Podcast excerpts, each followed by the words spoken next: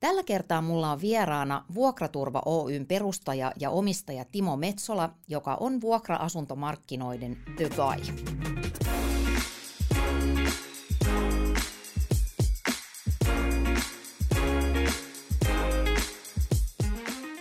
Asuntosijoittamisesta on tullut koko kansan mielenkiinnon kohde, tai se, se on jotenkin, se trendaa. Mm-hmm. Ja mä luulen, että osittain se johtuu siitä, että asuntosijoittaminen on mun mielestä finanssimaailman kokkiohjelma. Eli kaikki ihmiset on syönyt ja kaikki ihmiset on asunut. Niin siksi me ajatellaan, että äh, kyllähän mä nyt osaan niin kuin asunnon ostaa ja jopa sijoitusmielessä. Mutta mm, Mua kiinnostaa oikeastaan kaksi juttua. Missä tässä hommassa mennään yleisimmin pieleen? Ja B, jos on kiinnostunut, niin onko näitä asuntoja enää edes olemassa? Onko kaikki hmm. hyvät jo ostettu? Onko ne sulla ja sun kavereilla? Joo, siis useinhan asuntosijoittamista sanotaan, että aina olisi pitänyt aloittaa 10, 15 tai 20 vuotta sitten. Niin, tai jotain 100 vuotta sitten oli. Niin, että nyt on jo niin kuin myöhässä. No sama pätee osakesijoittamiseen ja kaikkeen muuhun. Mutta tota, täytyy muistaa, että se on ikuisuushokema. Ei ole siis sellaista tilannetta, että mahdollisuudet olisi jotenkin täysin jonnekin haihtunut. Tietysti semmoinen juttu täytyy nyt niin kuin muistaa ja lausua ääneen, että Suomessa oli vuokrasääntely vuoteen 95 asti. Vuodesta 74 vuoteen 95. Ja meillä oli vähän samanlainen tilanne kuin Ruotsissa, että ei ollut semmoisia niin markkinahintaisia vuokra-asuntoja. Ja sitten kävi niin, että silloin 90-luvulla sääntely vapautettiin ja hitaasti, hitaasti vuosien varrella niin kuin markkinat vasta havahtu siihen, että nyt yhtäkkiä tällä saakin tehdä bisnestä. Ja esimerkiksi itse, kun aloitin silloin sen jälkeen, kun sääntely oli just vapautunut, niin sainhan mä siitä suhteetonta hyötyä, koska silloin ei yleisesti vielä ymmärretty asuntosijoittamisen mm. mahdollisuuksia. Ja jotkut sellaiset niin kuin manööverit, mitä mä tein sellaisessa markkinoiden poikkeustilanteessa, niin niitä ei samalla lailla pysty toistamaan tässä ajassa. Tässä ajassa on sitten jotain muita, muita mahdollisuuksia. Mutta tämä on yksi syy siihen, miksi mä en hirveästi tykkää puhua jostain omista sijoitus niin kuin ratkaisuista, ne kertoo semmoista jotain niin sanottua sankaritarinaa sinne vuosikymmenten taakse, koska se ei tässä ajassa ole relevanttia se, se liittyy semmoiseen poikkeustilanteeseen, joka markkinoilla oli silloin. Mm. Mutta nyt jos me katsotaan ihan tätä päivää, niin siis asuntosijoittamisella tosiaan on tämä kokkiohjelmamainen etu, että vaikka kaikki osaisi laittaa ruokaa, niin sen jotain siitä ruoanlaitosta ymmärtää. Niin. Että sitä voi niin kuin – katsoa, seuraalla, kuunnella, kun kaverit puhuu asuntosijoittamisesta, niin sä, sä tajuat, että okei, että se osti Vantaalta kaksi on. Että okei, sä pääset vähän niin kuin kyytiin. Kyllä. Aika monet sijoitusjutut on sellaiset, että sä pääset ollenkaan kyytiin. Sä et yhtään taju, mistä Nimenomaan, puhuu. joo. Ja sitten jos sä rupeat sitä itsekin tekemään, niin, niin sä, sä voit mennä ja katella ja siellä on asunto, sulla on kokemusta asunnoista, sä olet asunut sellaisissa ja käynyt kavereiden asunnoissa ja sä voit miettiä sitä itsestä lastens kautta. Tai, Tämähän va- on kivan näköinen. Niin, eikö niin? se, on, se on kirjaimellisesti kansantajusta. Joo. Ja sitten siinä on semmoinen hieno puoli, että toisin kuin sijoittamista yleensä, niin kuitenkin suhteellisen turvallisesti asuntosijoittamista voi tehdä niin, että ottaa varsin ison osan siitä sijoitukseen tarvittavasta rahasta lainana. Okei, eli sä oot nyt pro tämä lainanotto. Ei, en missään nimessä. Mä, mä varoittelen sitä lainanottamista niin kuin vasten, koska se meinaa mennä överiksi. Mutta tässä on sellainen ero, että esimerkiksi osakesijoituksia, niin aloittelijan ei kannata tehdä ollenkaan lainarahalla. Ja, ja nyt taas asuntosijoittamisessa, niin sitä lainarahaa voi niin kuin suhteellisen turvallisesti niin kuin ottaa, niin kuin, varsinkin alussa, niin, niin 70 prosenttia, 50 prosenttia, jotakin niin kuin tällaista. Ehkä ihan alussa ensimmäiseen asuntoon 80 prosenttiakin.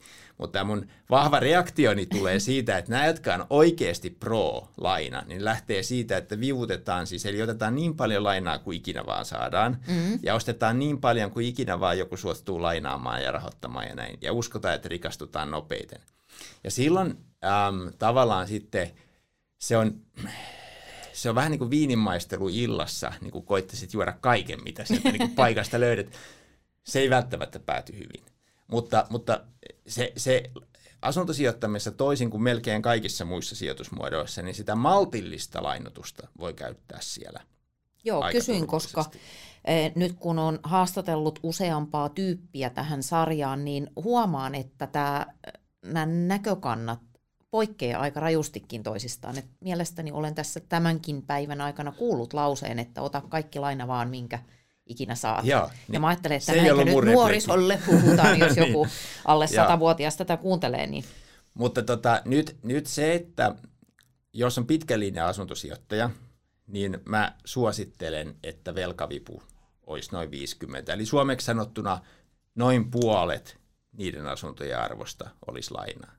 Ja se muu on säästettyä tai muuten hankittua. Niin, tai arvonnousun kautta sinne asuntoihin ajan myötä mm. Kertynyttä, lyhennysten kautta tullutta ja, ja mitä eri reittejä. Ja, ja se on harvoin niin kuin aloittelevan asuntosijoittajan tilanne, mutta sitten kun on päästy pikkusen alkuun, on muutamia asuntoja jo, niin tästä on niin kuin, äh, tota, yliopistotason kansainvälistä tutkimusta, että silloin kun tämä velkataso on niin, että puolet on velkaa ja puolet omaa, niin historiallisista kriiseistä käytännössä kaikista on silloin selvinnyt yli ilman, että tarvitsisi huonoon aikaan myydä sen takia, kun velkojat tulee niskoille. Mutta sitten jos sulla on 90 prosenttia vipua, siis 90 prosenttia lainaa tai 95 tai 80 tai näin, niin kun tulee huonot ajat, niin voi olla, että joudut myymään kaikki tosi huonoilla ehdoilla. Sulle ei ehkä jää mitään, sulle ehkä jää vaan lainaa sen jälkeen. Ja siksi tämä, laina on, niin tämä ei ole on-off-keskustelu. Ja mun, mun mielestä sellainen maltillinen velkavivun käyttö on asuntosijoittamisen suuri valtti. Ja aika moni on mun kanssa samaa mieltä, mutta sitten se, että mitä se malti, maltillinen velkavivun käyttö sitten käytännössä tarkoittaa, niin siinä, siinä on jonkun verran näkökantaeroja. Mä kuulun sinne konservatiivisempaan laitaan. Mm. Ja oikeastaan um, mun perustelu sille on se, että 50 prosentin velkavivullakin niin asuntosijoittaminen on ihan riittävän hyvää sijoittamista omasta mielestäni. Ja silloin sulla on suuri todennäköisyys, että ne sijoitukset, mitä sä teet, niin sä saat loppuelämässä pitää niiden, niiden korot ja niiden tuoman hyödyn ja Joo. kasvattaa sitä. Kun taas jos sä vedät korkeammalla riskillä, niin voi mennä jonkun aikaa tosi hyvin, mutta sitten voi tulla niin, että sä joudut peruuttamaan tosi rankasti, pahimmillaan jopa lähtöruutuun tai, tai siitä, siitä miinuksellekin. Ja, ja tietysti varsinkin mitä kokemattomampi on sijoittajana, niin mun mielestä sen tärkeämpää on, on niin kuin miettiä tätä riskien hallintaa tätä kautta. Sitten jos on ammattisijoittaja ja, ja tottunut semmoisiin äärimmäisen riskin sijoituksiin, niin sitten on ikään kuin ammattilainen siinä lajissa. Se on sitten vähän niin kuin syöksylaskua, että ei sinne syöksylaskuradalle kannata niin kuin tavallisen sunnuntai-hiihtäjä lähteä. se vaatii sitten vähän toisenlaisia valmiuksia.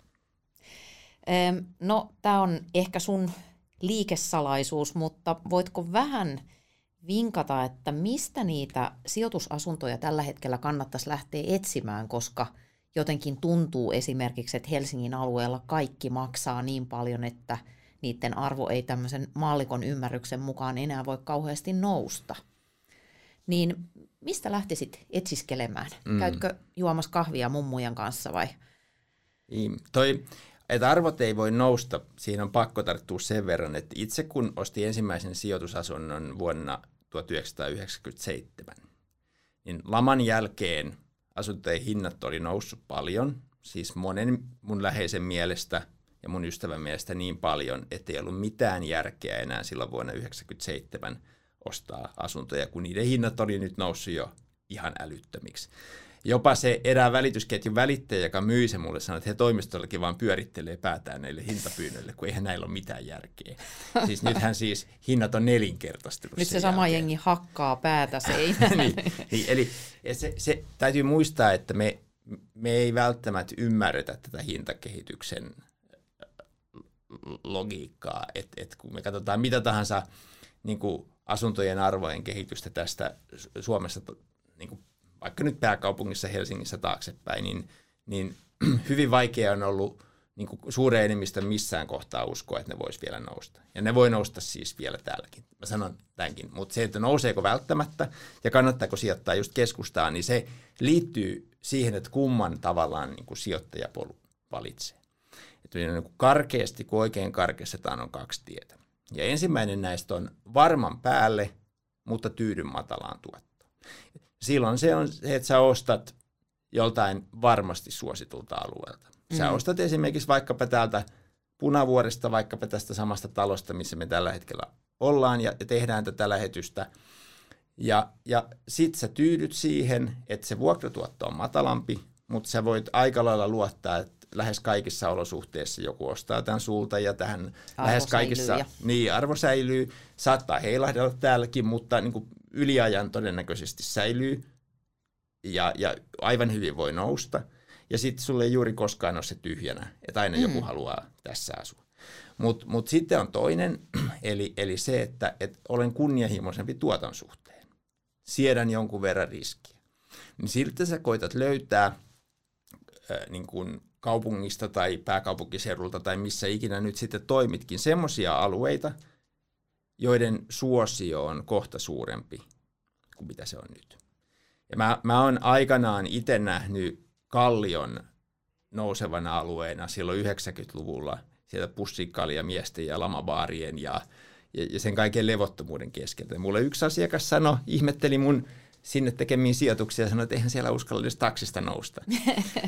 Ja, Kallio, Suomen Bronx. Hei, ja se oli se, ehkä se tilanne silloin 20, vajaa 25 vuotta sitten, mutta, mutta mä itse katoin, että hetkinen molemmin puolin merenranta ja kantakaupunki ja kävelymatka keskustaa ja ratikat menee ja tuossa on juna-asemakin. Ja, et e, eihän tämä ja tänä, tänäkin päivänä niin ei se sen monimutkaisempaa niin kuin ole. Et me nähdään, että kaupunki kehittyy johonkin suuntaan ja nyt esimerkiksi tämä etätyö buumi on saattanut jopa niin kuin tietyissä lähiöissä voimistaa sitä suosion nousua.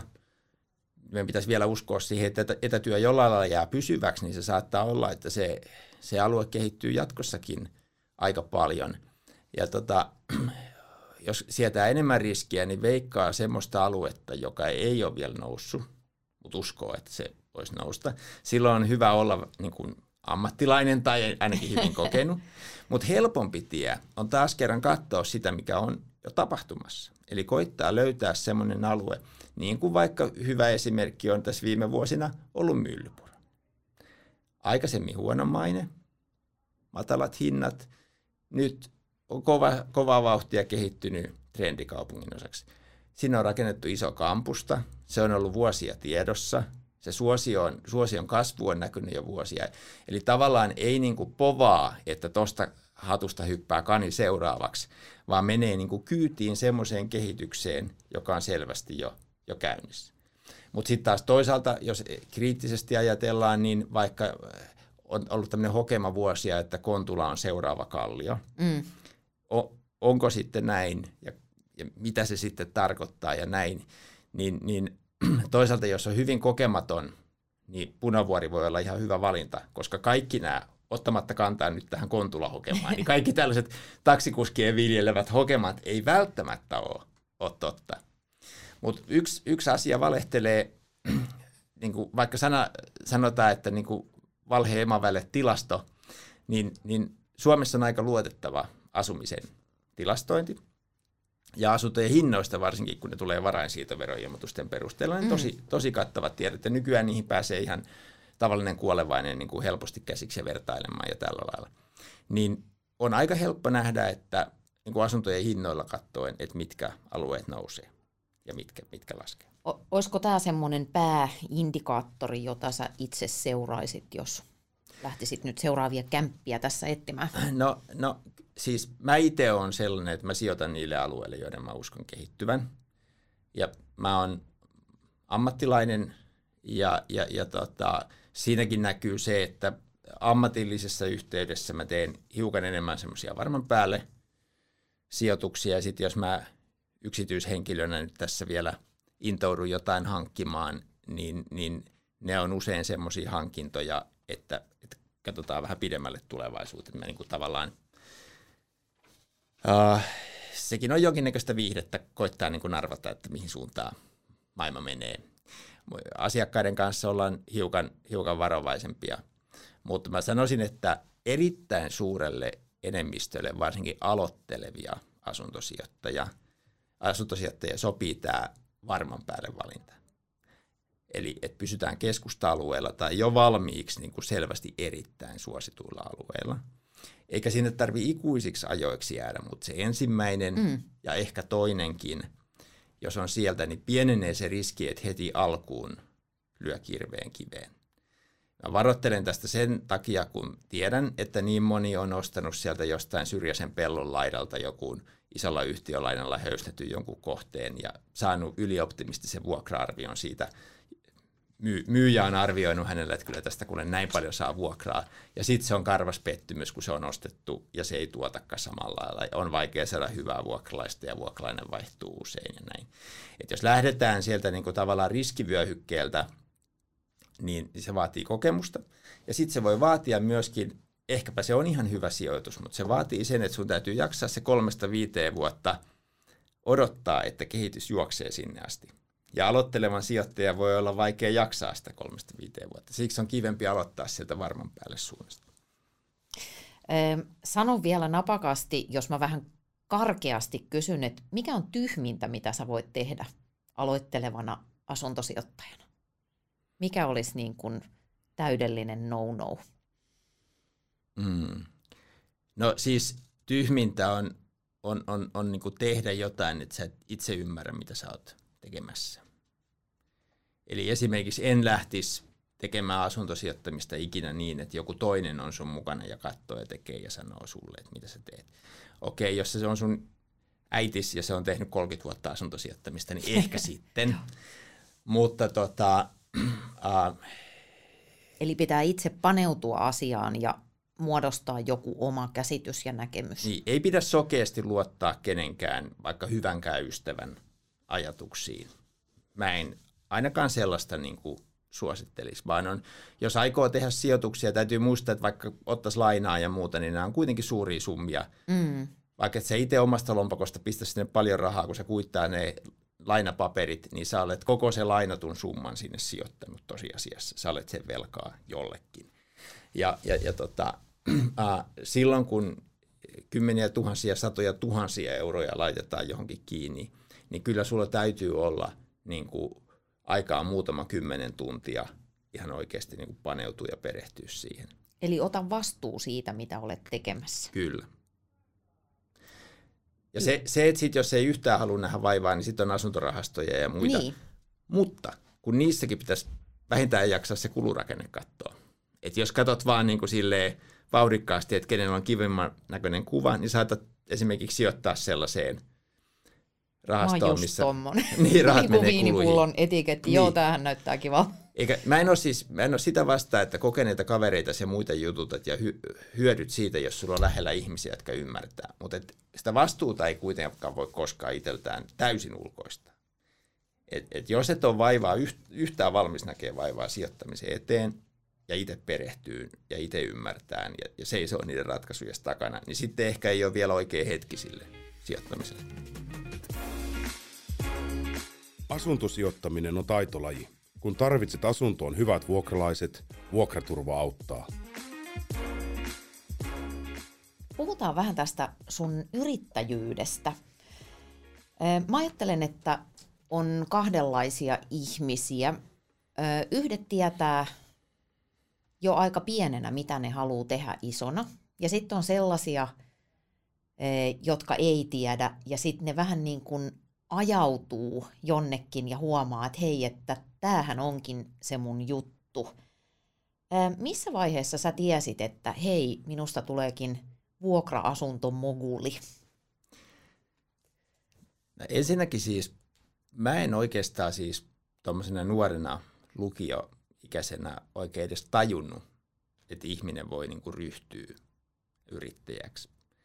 Tietysti tällä lailla niin periaatteellisella tietotasolla kyllä, mutta jotenkin mä ajattelin, että yrittäjät on, on vähän niin kuin esimerkiksi sa- saattaa olla vaikka virolaiset, että on niin kuin synnytty sinne tai, tai vähän niin kuin on kengurut, että joku on syntynyt kenguruksi ja minä en ole.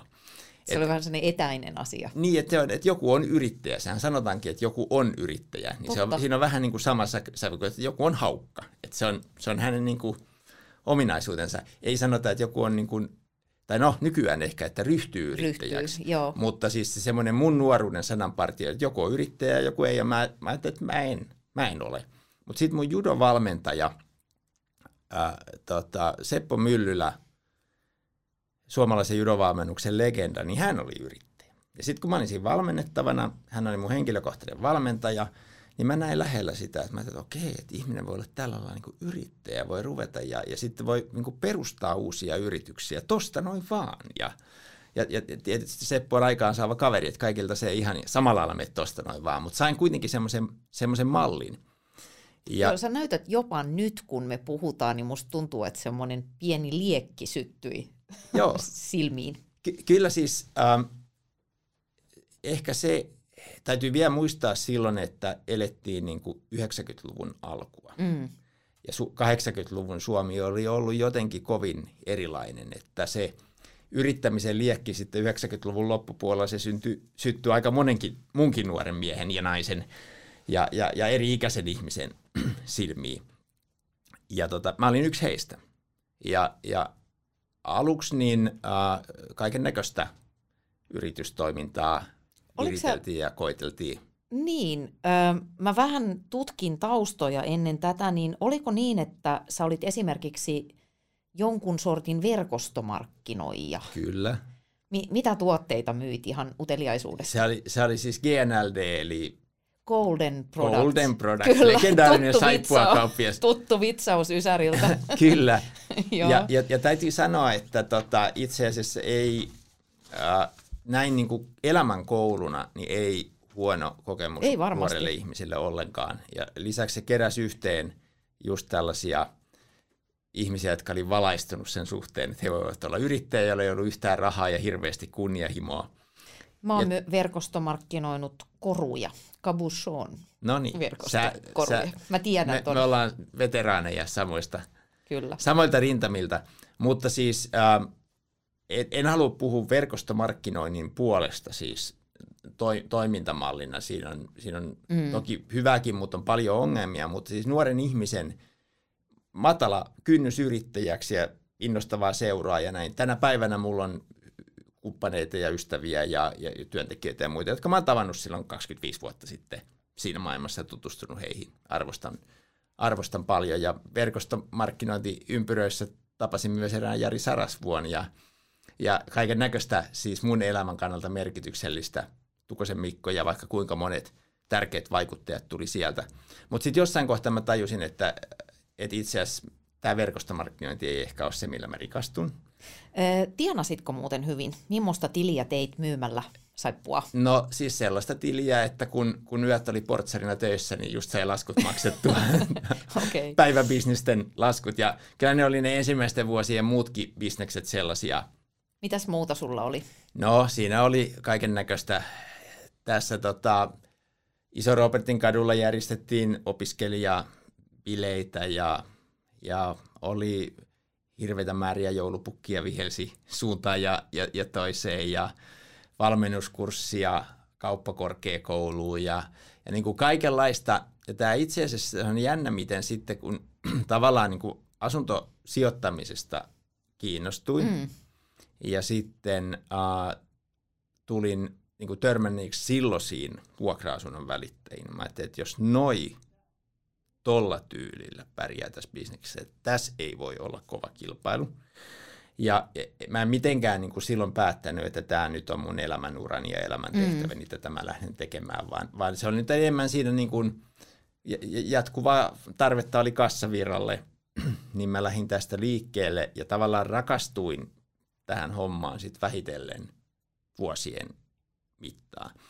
Mutta e- onko sä rakastunut vuokraamiseen vai ennen kaikkea yrittämiseen?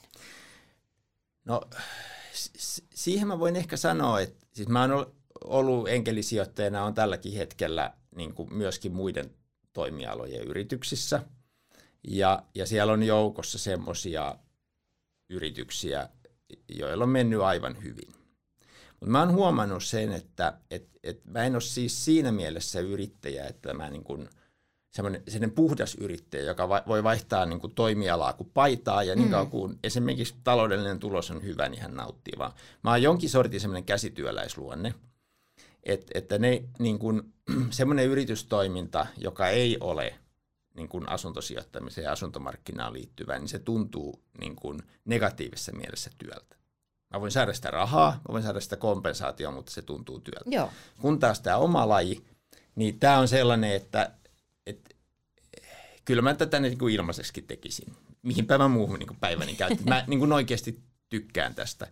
Ja tietysti siellä on ollut kaikenlaista tarinaa. Olin Forenomia perustamassa aikanaan ja, ja, ja, ja siis ka- kaikenlaisia semmoisia hankkeita, jotka on myöhemmin sitten Forenomin osakkeet tuli vähän turhaa aikaisin myytyä näin niin kuin jälkiviisaasti ajatellen, mutta, mutta tota, niin kuin vuokraturvan ja, ja meidän rahastojen ja muiden lisäksi niin ollut Suomen vuokranantajia perustamassa ja kiinteistövälittäjäliitossa aktiivina ja niin kuin nähnyt sitä koko toimialan kehitystä, lukuisat raskaat juridisten ohjeiden valmisteluprosessit vetänyt läpi, mm. siis pro bono ja näin, niin mä oon tavallaan niin kuin uinut sisään tähän markkinaan. Mä tunnen ihmiset, ihmiset tuntee mut, mä oon seurannut vuosikymmeniä, muistan tietyn tyyppistä niin kuin tausta- ja tilastotietoa ulkomuistilta vuosien ajalta ja näin. Ja jotenkin mä oon huomannut myöskin sen, että, että kun mä, mä liityn tähän niin kuin omaan toimialaan tavallaan suht selkeästi ja vahvasti, mm. niin sitten jos mä kohtaan ihmisiä esimerkiksi vaikka niin kuin muilta yhteiskunnan alueilta, niin mun on tavallaan helppo lähestyä. He, he tietää, että okei, toi on se, niin kuin se vuokra-asuntomies.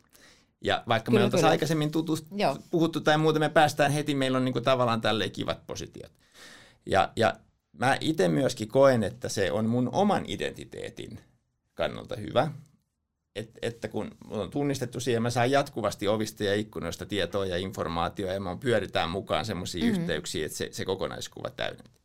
Mutta sitten kun, ähm, jos mä teen jotain muuta yrittämistä, niin vaikka se olisi ihan menestyksekästäkin ja näin, niin mä koen itse sen omasta identiteetistä jollain lailla irralliseksi. Joo. Ja nyt kun sä kysyt, että onko identiteetti siis tämmöinen niin asuntomarkkinaihminen vai yrittäjä, niin kyllä mä niin kuin identifioidun selvästi just tähän omaan toimialaan. Mä olen asuntomarkkina mies. Y- mies. Ja, ja yksi tapa on myöskin se, että jos kysytään, että minkälaisesta rahasta olisi niin kuin valmis luopumaan ja, ja, ja vaihtamaan johonkin vaikka toiseen toimialalle, niin en mä kyllä niin kuin millään haluaisi tältä toimialalta vaihtaa pois. Et, et, kulunut sanonta, että on niin kuin sydämellä mukana, mutta ehkä mm. mä oon vaan niin kuin jämähtänyt tähän, että mä en muuhun enää menisi, mutta kyllä mä edelleen koen, että useimpina aamuina on kiva herätä näitä hommia tekemään. Ei, enkä haluaisi vaihtaa. Joo, toi alleviivaa semmoista teoriaa, joka on sellaisessa kirjassa kuin So Good They Can't Ignore You, jossa on tutkittu tätä kuuluisaa intohimoammattia tai intohimoalaa, ja sen kirjoittajan se loppupäätelmä oli jotakuinkin se, näin karkeasti sanottuna, että kun vaan alkaa tehdä jotain ja hankkii siinä tämmöisen syvä asiantuntemuksen, mikä sullakin tietenkin on, niin siitä tulee se sun intohimo. Tavallaan sä, sä kasvat siihen, Kyllä. siihen kiinni. Ja tässä on ehkä siis tämmöinen, mä uskon tähän käsityöläismalliin, puhuttiin näistä hirsitaloista ja muista, niin mm. niin mä, mä ihailen suuresti, kun on siis suutarimestareita tai, tai puhuma, siis räätälimestareita, Joo. ennen vanha oli seppiä tai näin. Mutta jos ajatellaan vaikka suutarimestari, et, et kun, kun se, se ihminen on tehnyt sitä työtä niin kauan, että se on osannut jo kaiken, ja sitten se on tehnyt sitä vielä muutaman kymmenen vuotta lisää. Ja se, se osaamisen taso ja se identiteettitaso ja muu, niin, niin saavuttaa jotain sellaista, että en mä niin kuin, mun mielestä se olisi tavallaan, ei mitään, jos itse haluaa, niin mikä siinä, mutta se olisi tragedia, jos tämmöinen niin suutarimestari vasten tahtoaan, vaikka jonkun ra- rahallisen järjestelyn mm. takia joutuisi niistä omista hommistaan pois ja sitten mm. hänestä tulisikin jotakin ihan muuta. Ja, ja mä, mä uskon itse siihen, että yhdessä elämässä niin kun mun tyyppinen ihminen voi yhden homman opetella kunnolla. Ja mä oon niin kuin Miten rauhoittava kommentti tässä niin. generalistien maailmassa. Mä oon ajatellut kokeilla, että mä käytän tämän elämän nyt sen kokeiluun, että miten hyvä musta voi tässä hommassa tulla. Sitten kun mä oon sen kokeillut, niin sitten mä tiedän.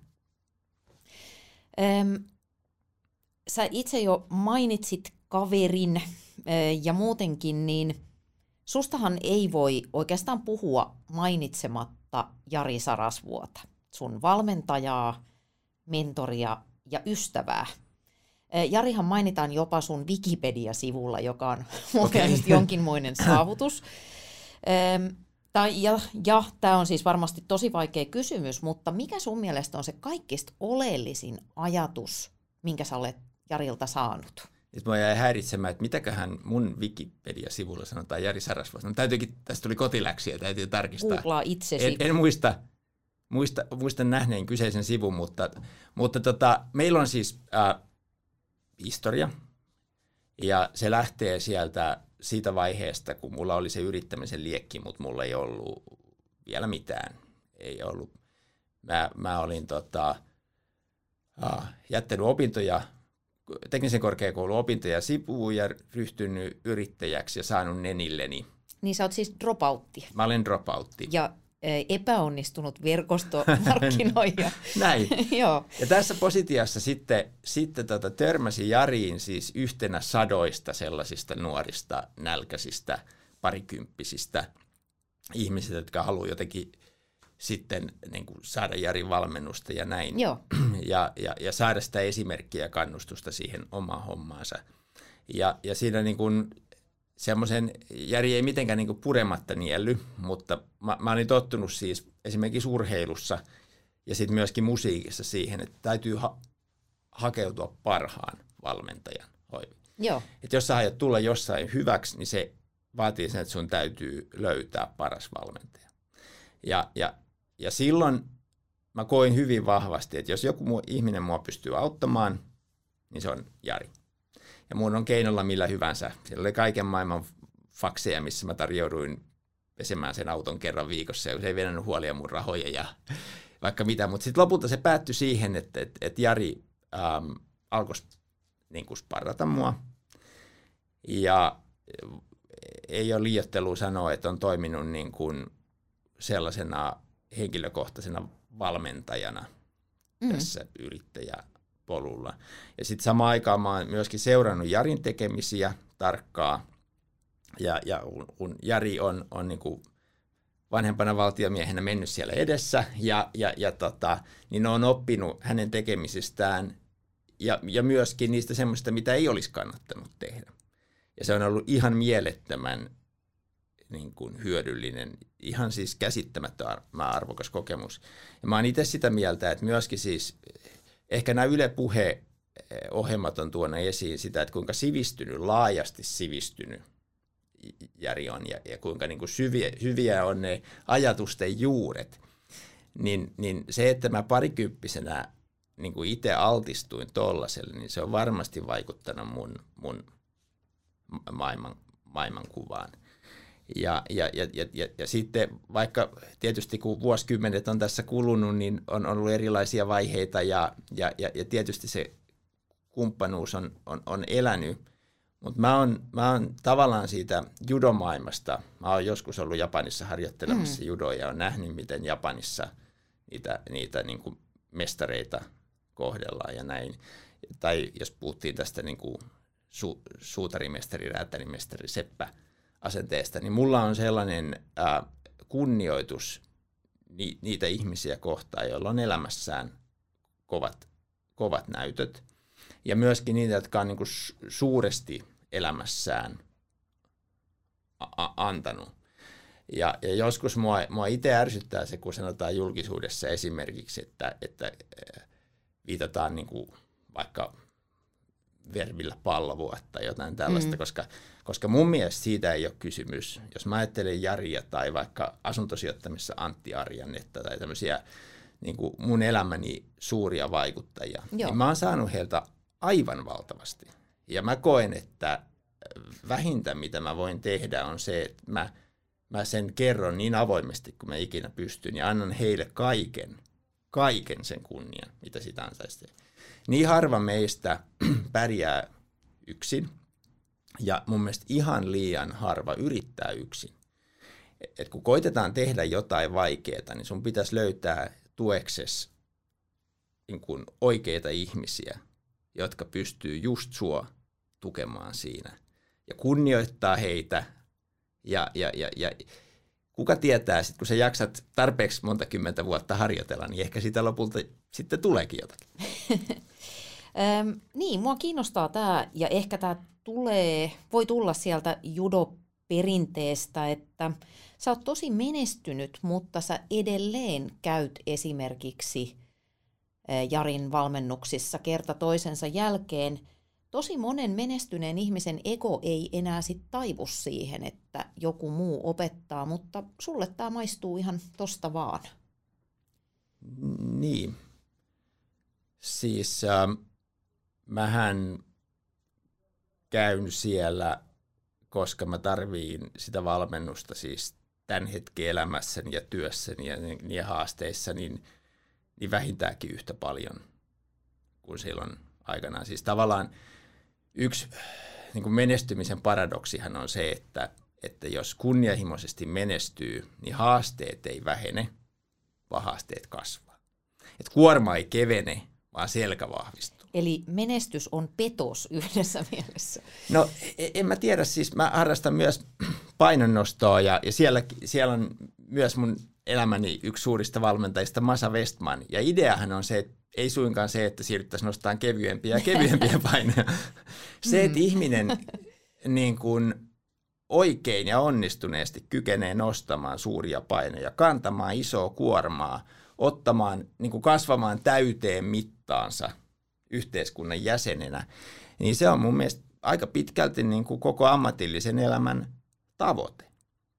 Ja, ja sitten tietysti, jos on tyytyy siihen, että no niin, tähän loppu kasvaminen ja näin ja näin, niin sitten ei ehkä tarvii enää. Mutta mä uskon, että aivan samalla tavalla kuin aina ennenkin, mä edelleen tarviin jatkuvasti mun ympärille sitä tiimiä ja niitä ihmisiä, jotka pystyy tukemaan. Ja, ja se, usein se on molemmin puolista se tukeminen, ja, ja, ja, ja sillä lailla syntyy sellaisia syviä ihmissuhteita, joissa on myöskin molemminpuolinen ymmärrys. Ja, ja, ja, ja se, että silloin ei ole pelkästään niin kuin tällaisia teknisluontoisia kysymyksiä ja ongelmia haasteina, vaan siinä ymmärretään sitä ihmisen elämäntarinaa ja, ja, ja, ja sitä, että mitkä ratkaisut on ehkä siihen nähden vi, vi, vielä oikein. Et, et, tota, asuntosijoittamisessakin, jos otetaan niin kuin koukku takaisin sinne, niin mm. se, että miten asuntosijoittamista kannattaa tehdä, niin se hyvin pitkälti riippuu siitä, että mitkä on ne isossa kuvassa ne tavoitteet. Et, et yli ajan mihin haluaa lopulta päästä. Jos haluaa tehdä lähivuosina muutaman kymppitonnin vaikka niin kuin voittoja ja sitten pyörittää niitä taas muuhun sijoittamiseen mahdollisesti, niin se on ihan eri tilanne kuin jos haluaa vaikka rakentaa itselleen vanhuuden turvan – semmoisesta mm. passiivisesta tulosta, mitä tulevaisuudessa olisi. Ja mun oma pyrkimys elämässä on koittaa tässä tämän asunto niin kuin maailman sisällä siipien, että kuinka hyväksi mä voin tulla, niin totta kai mä menen Jari Sarasvuon valmennukseen. Totta kai mä menen niihin paikkoihin, jossa mä voin, jos mä saan tilaisuuden kehittyä. En mä kehity siellä omalla mukavuusalueella äh, tota, oman, oman työpisteen ääressä kuin hetkellisesti. Mä tarviin koko ajan ulkoa apua si, si, siihen kehitykseen. Niin ja kyllä mä ajattelen hyvin samalla tavalla, että kehittyminen on sitä onnellisuutta, että se, se on siellä ylämäessä jotenkin siinä ponnistelussa. Kyllä. Sähän olisit voinut noin niin kuin taloudellisessa mielessä heittäytyä vapaaherraksi about kolmekymppisenä, mutta e, näin ei ole tuntunut käyneen, niin miksi? Eikö kaikkien unelma ole se, että olisi tilillä paljon fyrkkaa ja sitten voi vaan chillaa? No joo, se oli parikymppisen Timonkin unelma. Ja mä äh, raadoin siis täysin epätirveellä ja, ja, ja, ja, ja ei edes ihan niin kuin turvallisella tavalla niin ikävuodet 30 asti. Ja mun ajatus oli se, että sit mä jään eläkkeelle. Mä en kokenut sitä elämää omakseni. Se oli semmoista rahan jahtaajan elämää. Mitä, mitä sä teit muuten sitten, kun, tai siis kokeilitko tätä eläkkeellä ole, oloa? Joo, mä, mä siis sitten otin vielä itse asiassa kolme kuukautta varaslähtöäkin, että kun heinäkuussa on synttärit, niin maaliskuussa jo niin kuin ilmoitin, että ei vaan mene pitkäksi, niin mä lopetin jo silloin. Ehkä olla vähän väsynytkin. Että mä otan sen niin kuin nyt tässä kohtaa. Mä kirjoitin hienot kirjeet ja kaikille ja että nyt mä jäin ja kiitos tästä ja seuraava Oikeasti. elämänvaihe ja näin ja näin. Ja, ja siirsin kaikki puhelut vastaajaan niin että mulle ei kukaan voi soittaa. Eihän sulle nykyäänkään voi soittaa. No se onkin ainoa, mikä siitä on jäänyt. ne on siitä asti ollut siellä vastaajassa. Nyt tämän reilu 15 vuotta. Mutta sitten mä huomasin muutamassa kuukaudessa, että eipä se olekaan niin kuin 30 jantterin helppo löytää niin kuin päiviään täyttämään. Päivät on yllättävän pitkiä, kun ei yhtäkkiä ole sitä tekemistä. Niin mitään, joka niin kuin mielenkiintoisuuden ja palkitsevuuden tasolla voisi olla lähelläkään sitä työtä. Ja niin mä sitten uin siitä niin kuin sillä lailla muutamassa kuukaudessa. Mites ne kirjeet? niin no, no niin, niistä tuli tämmöistä niin kaveriporukoiden klassikko huumorikamaa tietysti, mutta on siinä se tosi, että, että sen jälkeen mä oon aina tiennyt, että mä en ole siis, mut ei ole ajettu mihinkään, tämä on mun oma valinta. Sehän oli hyvä kokeilu.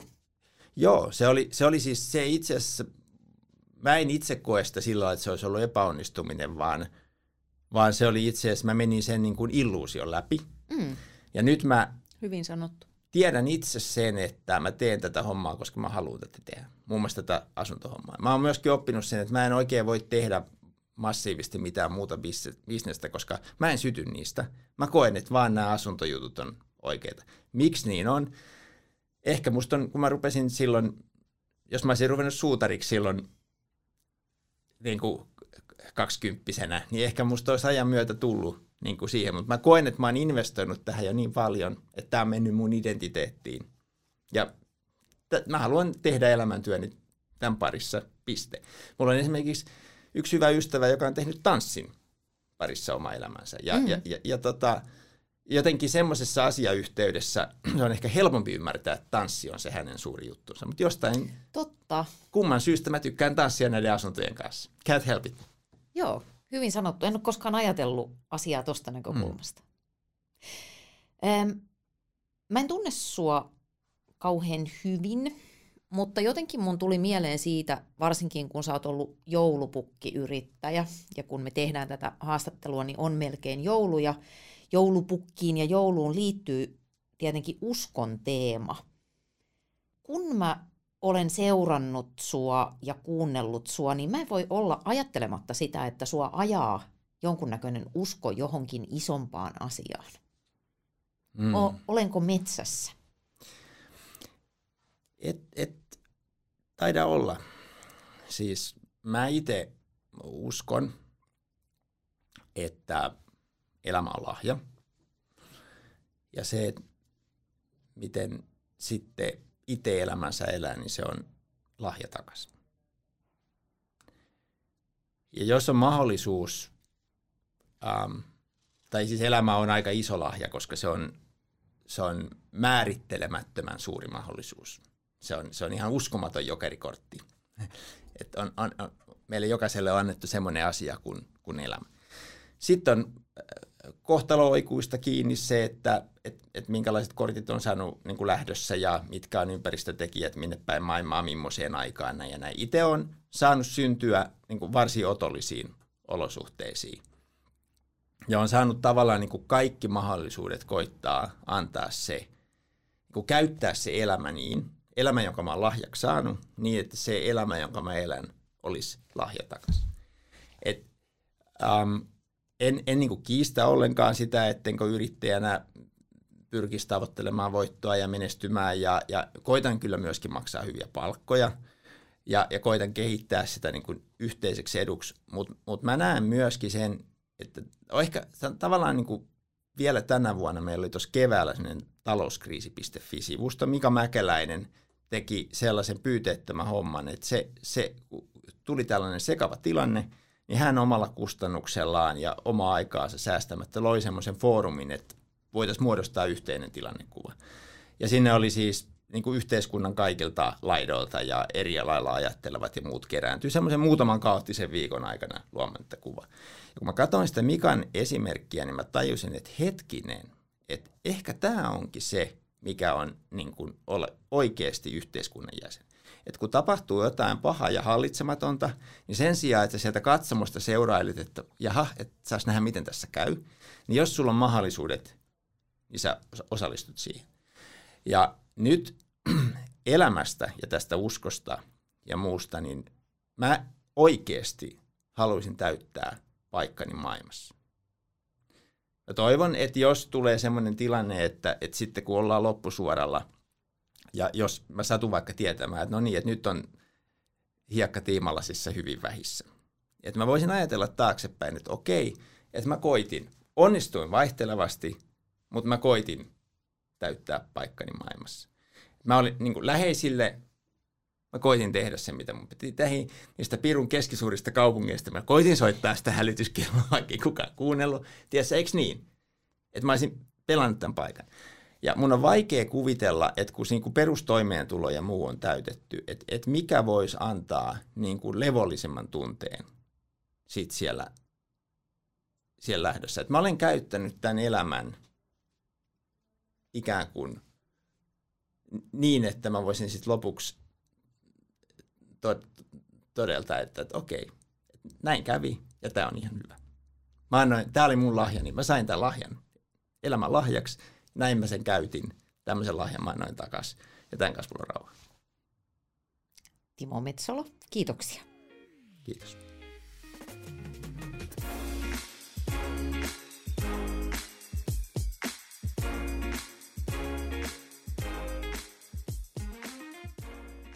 Tämä oli Sijoitusovi podcast. Kiitos kun kuuntelit.